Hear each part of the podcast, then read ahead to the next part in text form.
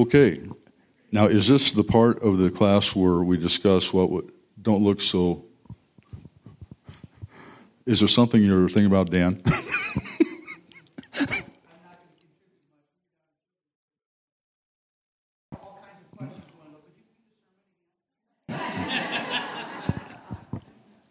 yes, I can. I'm glad you asked, actually. What's the matter? Oh. Oh, qu- questions? That's scary. well, let me ask are there any questions? And, and the sermon will follow. You'll have to stay later, and we can, we can do that afterwards, Dan. Okay. Okay. Thy will be done was, I mean, you can kind of fill in the blanks. Are there any questions about the sermon or any, any ideas or can add to whatever Jeremy said? I was trying to do my own study as I found out I was going to be following him. no, but go ahead.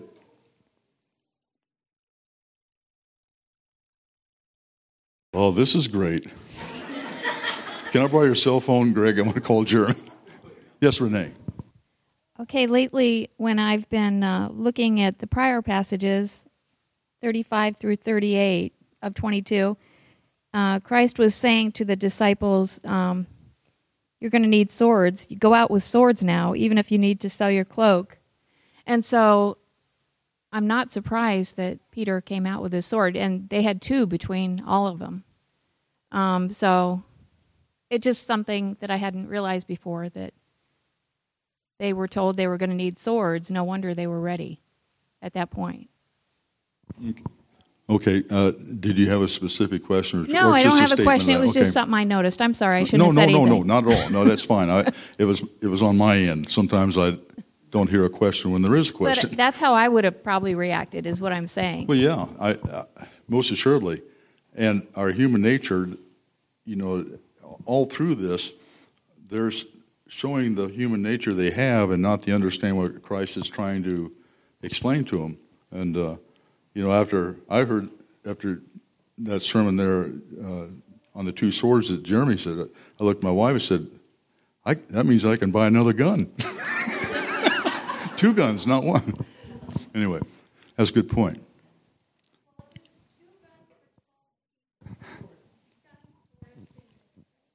That had nothing to do with it. yeah. Any other questions? Or can... yes, Al. Not really a, a, question, however, it could be, but uh, um, just as you think through Judas and you know Christ selected him as one of the disciples, knowing full well on one side that he would betray him, and just the the whole dynamic of that is just it's very interesting, and uh, not sure I can ever quite put that all together, but uh, just thinking about that a lot again this morning as Jeremy brought that out. Yeah, one of the issues I, always, I think the reason, a lot of the reason uh, I don't fully comprehend or can't sometimes is because I keep thinking, as Jeremy said in the sermon last week, about um, you know he he he he felt that pain. He you know he put off his deity side, or that was put off so he would do, uh, experience the full pain and suffering that God had intended his wrath. And I'm thinking, how, how do you divide that? You know, I'm either for something or or against something, and how do you do you know put one off like that? It's just it's not it's not an error in Scripture. It's a, it's a fault in my understanding of being able to understand that type of a, um, a deity in, in man, full man. So, yeah, I, I don't know um, how he could do that. I, but uh, Scripture says it's so, and so I believe it.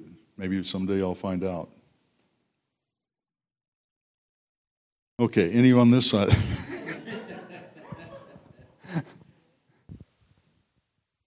Yes, Mr. Palmquist. Not a question, just another comment.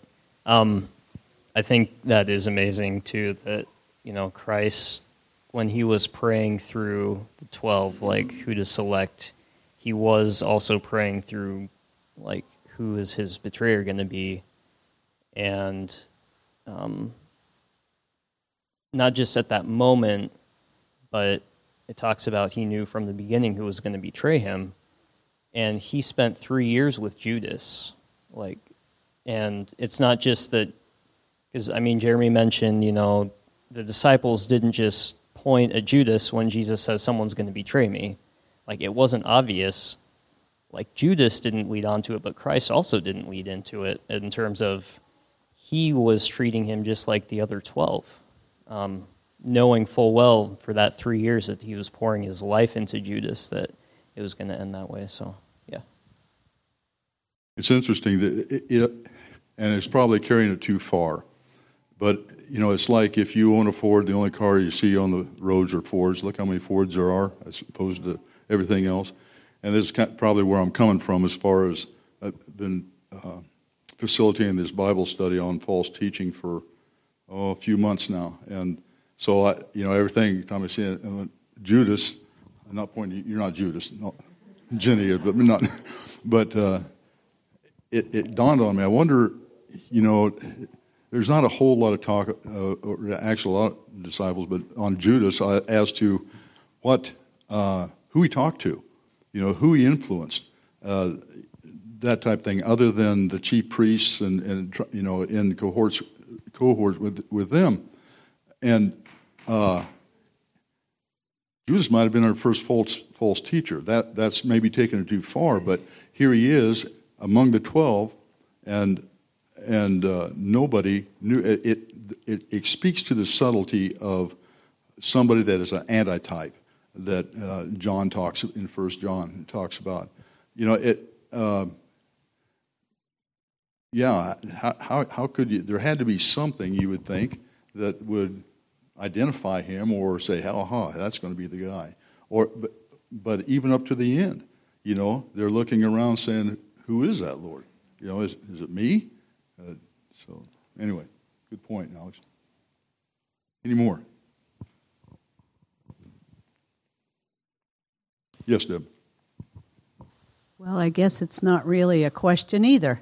But like it it. is, That's fine. It is uh, something that struck me, and it was not today's sermon. It was that other day when he was talking about um, the take a sword, you know, and when they were bringing up, uh, Pastor Jeremy was bringing out the idea that they were supposed to pray that they didn't enter into temptation, and he also had told them the sword in the sense that it was supposed to be for self defense and so it, the implication that Jeremy did bring out today reminded me of the fact that they were supposed to pray before things happened, and then they'd be able to discern whether it was self defense or whether it had to be, and don't bother to fight back.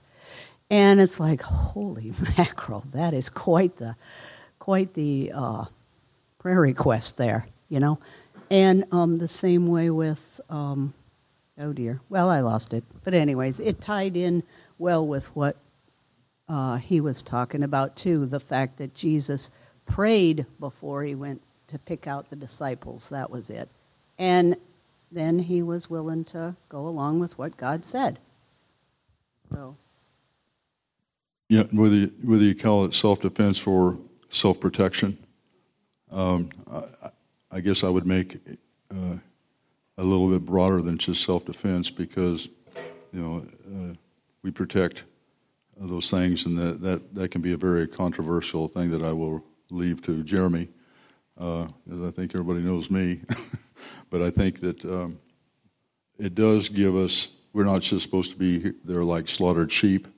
Christians aren't supposed to do that, but it's the intent of the heart and God knows that, and uh, how we utilize those tools. So I think that's very important, and to pray, because that's a scary situation to be in. Imagine. Anyway, good point. Anybody else? Yes, Greg. I should have brought you mine and been closer. We're laughing. We're laughing because we can all relate to that, or most of us.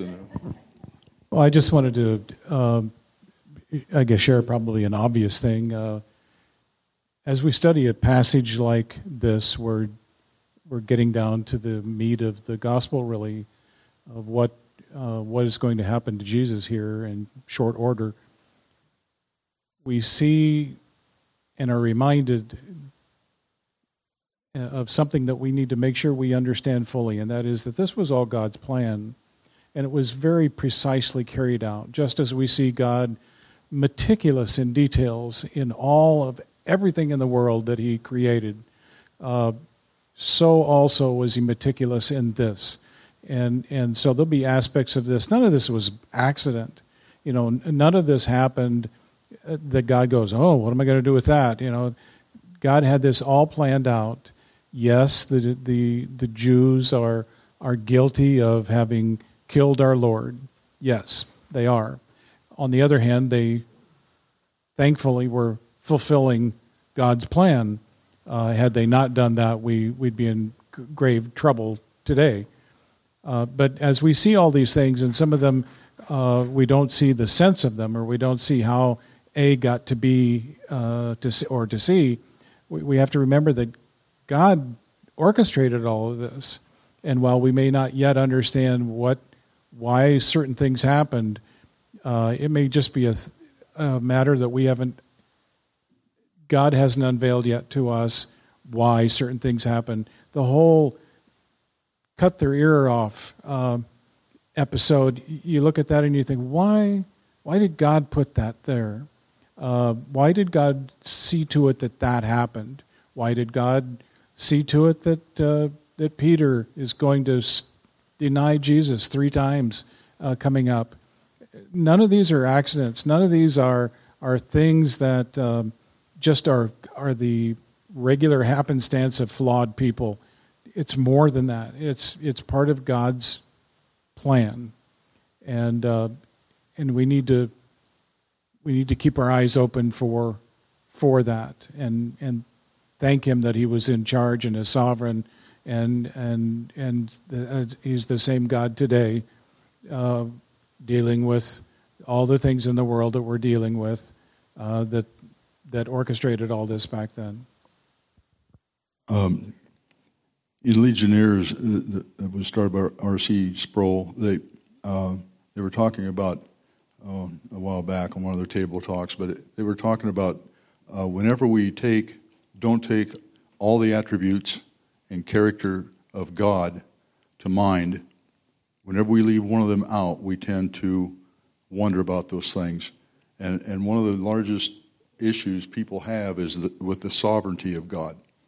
You know, we don't like to think that He was aware of all these things that are tragedies, and then we like to put that beyond. He wouldn't do that much, much the same concept or, or thinking pattern that people, um, you, and we've all heard it, will say, you know, well, God would never condemn an individual to an eternity in hell.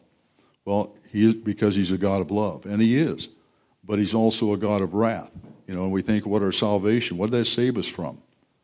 It, you know, it, it saved us from God's wrath. You know, Jeremy spoke on that many times, and and I think we get I. It, it's easy, and sometimes uh, um, you look at events in the world and you think, well, how, why would God let that happen? My, my, first thought is going down that road and think, wait a minute, what do you mean why? It's everything is for good.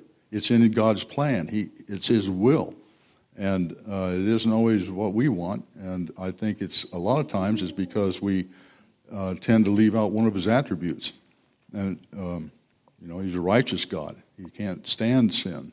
He's going to deal with it. So, anyway, good. I would agree. Yes. I think that Jeremy said the last part of verse 53 but this hour and the power of darkness are yours. God gave the power to Satan at, or to Satan at that time for his death. And so it's God before that, he couldn't have done it because God was in control and and was prohibiting it. So that just is was kind of spoke to me that God had opened the power to put him to death at that time.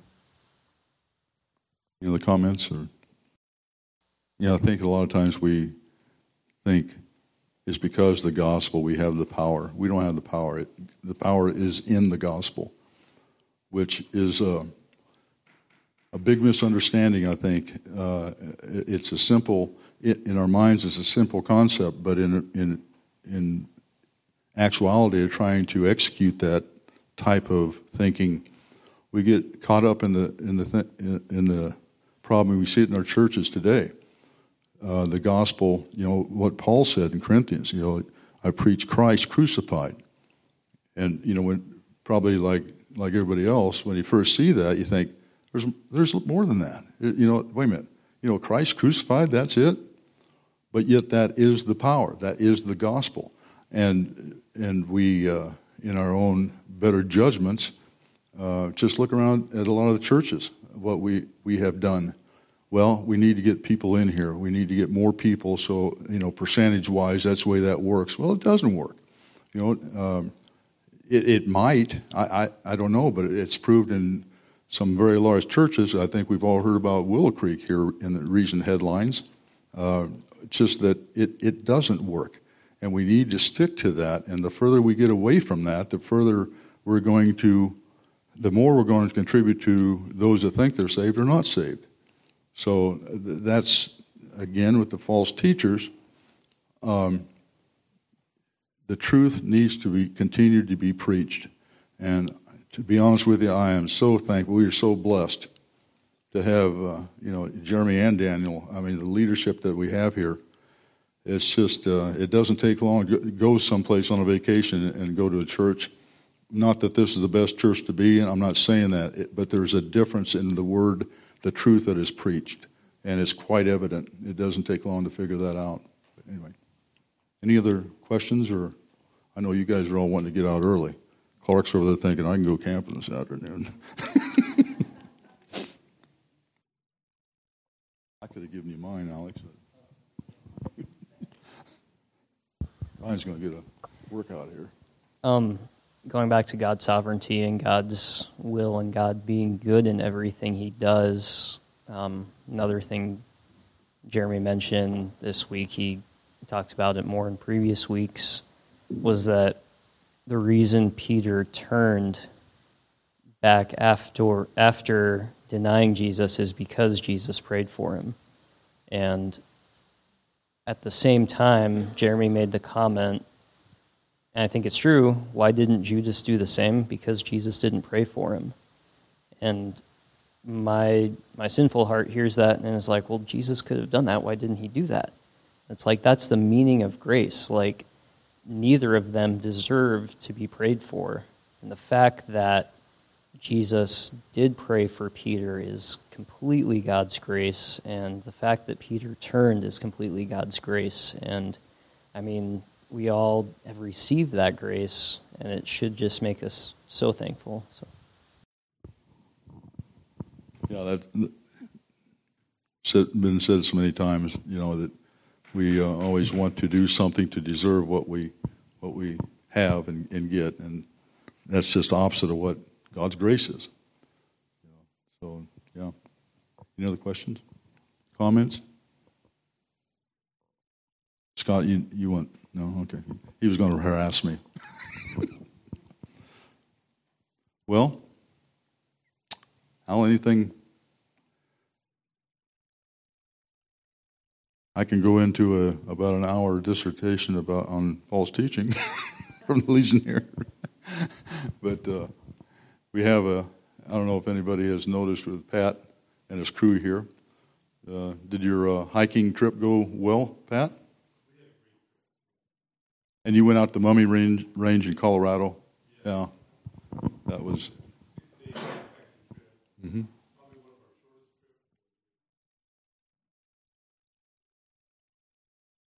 That was my son and my first, and I think Dean's first uh, backpacking trip out in the mountains years ago. Look how old Dean is. Debbie wouldn't go, but anyway. Anything else happening this week that, uh, like I said, I, I can't think of. Uh, much more to discuss if you don't have any more questions or concerns about the, the sermon. Um, I think that, uh, it, you know, it, it's interesting.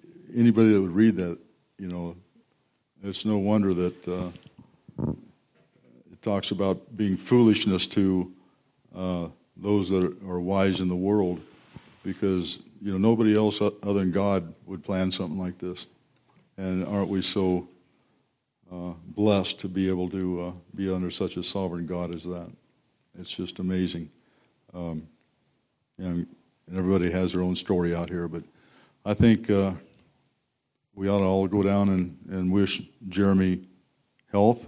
You know, is that okay, Serena? We can go down there and, and is the supper dinner ready? We can go down for. for a, why did I ask? Yes, Debbie. One more question. This is a legitimate question. Um, when I was hearing you talk about, uh, I mean, him, uh, Alex. Alex talk about, um, he prayed for him. Can anybody tell me what scripture yet uh, last week Jeremy was talking about in Hebrews? What was the actual reference that he read was one of his favorites? And it, Hebrews 4? What? What? 416? Okay, thank you. Because it was about God praying, uh, Jesus being our high priest and praying for us. Hebrews 4:16. Who answered that? You need to be up here next time. no, maybe not. Don't. I didn't say that. Somebody else? Anything? Well, if yes, Ron. You just leave that here. On. You're getting a lot of exercise.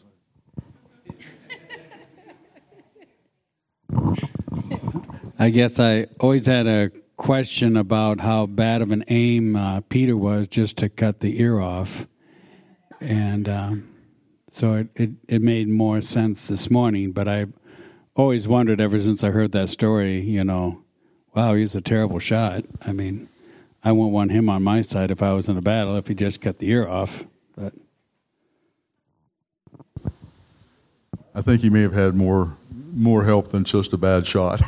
but personally, but yeah, at, uh, it's uh, it's, it's just interesting, you know, because you always think, what, well, God knew what was going to happen. What what made that important to cut an ear off? But uh, I think there's a lot of things in that. Just as uh, this whole process, I mean, until Jeremy said that, uh, last was the last week or week before, that um, he prayed, for Peter. He didn't for uh, Judas. I had never even thought of that part of it before. You know, so there's a, there's a lot of things. Uh, that's and, and that's the neat thing about sanctification. You know, you read one scripture ten years ago, you read it again, you think, why didn't I see this? You know, it's so obvious, and it's it's nothing we've done. It's something that God has allowed us to grow in His Word, and His understanding, His discernment, and uh, so yeah, it's uh, you know I know a lot of you people probably think Greg and Al know everything, but they're growing as well. I've seen it. yes, Lois. Jeremy also said this morning that um, Jesus was able to withstand because he had prayed. He was prayed up, and the the disciples were not, and so they failed.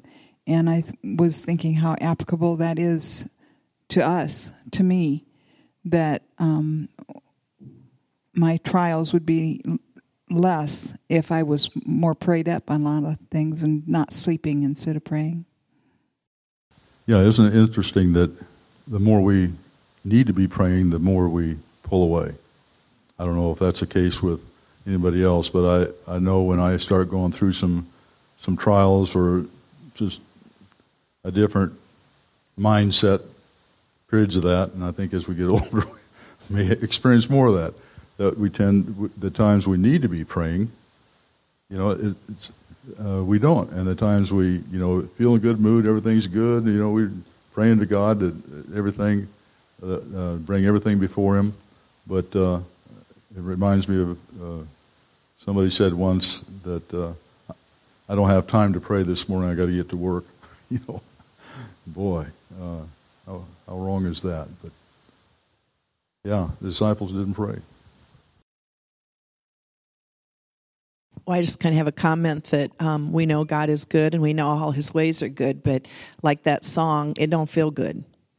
And so I think two things, you know, like the Psalms tell us that you need to call to remembrance when you've seen Him working for good in your life, and also we know the Holy Spirit intercedes for us when we are, don't have words, but we as a family, a church family, stand in the gap.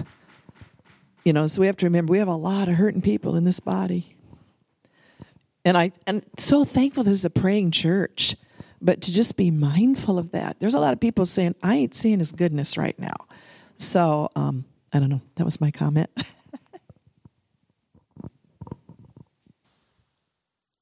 the uh, the the feel good I, I take it relates to our consciousness that what that God has put in us and his uh, feelings are a little you know, kind of difficult to. Uh, um, we all do that. We all have good feelings from time to time, and uh, but that the the world is that we need to distinguish between just feeling good emotionally and knowing that feeling good in God's grace. Yes, you're exactly right. And this is a praying church.